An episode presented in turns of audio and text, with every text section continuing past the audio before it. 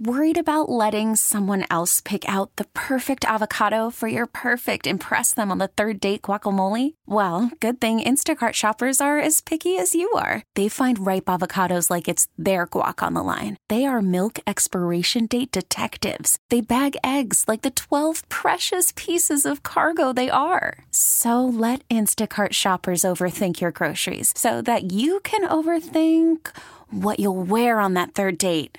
Download the Instacart app to get free delivery on your first three orders while supplies last. Minimum $10 per order, additional term supply.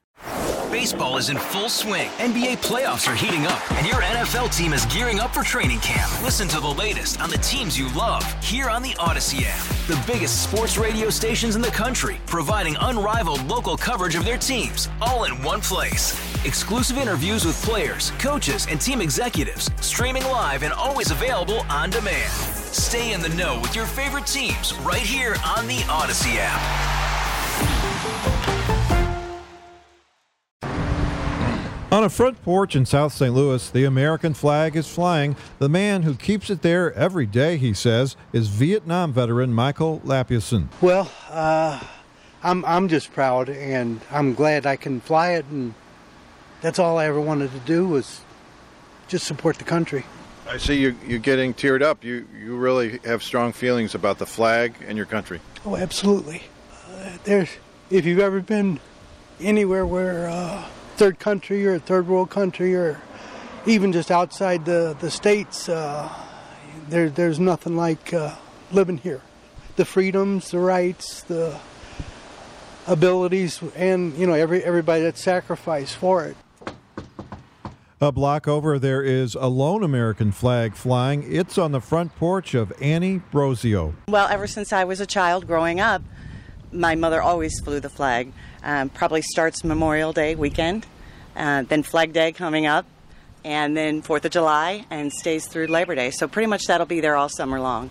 With everything going on lately, what does the flag mean to you, if at all heightened or different? It's it's hugely important right now because um, everyone banding together as one, the peaceful protests.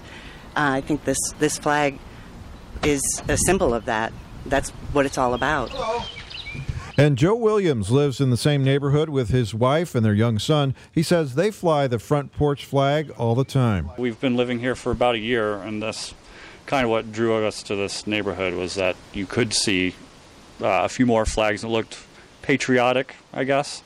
I joined the military service and fought for the flag, went overseas with that flag, and uh, for me, it, it, symbolizes power, strength, and uh, liberty feel like America does great things in this world, and that's a symbol of it. Now, the national anthem asks the question: Is the flag still flying? Right. Yeah, it's one of what these. What does that mean? Uh, well, it's uh, unique in that way. Is that the national anthem ends in a question mark?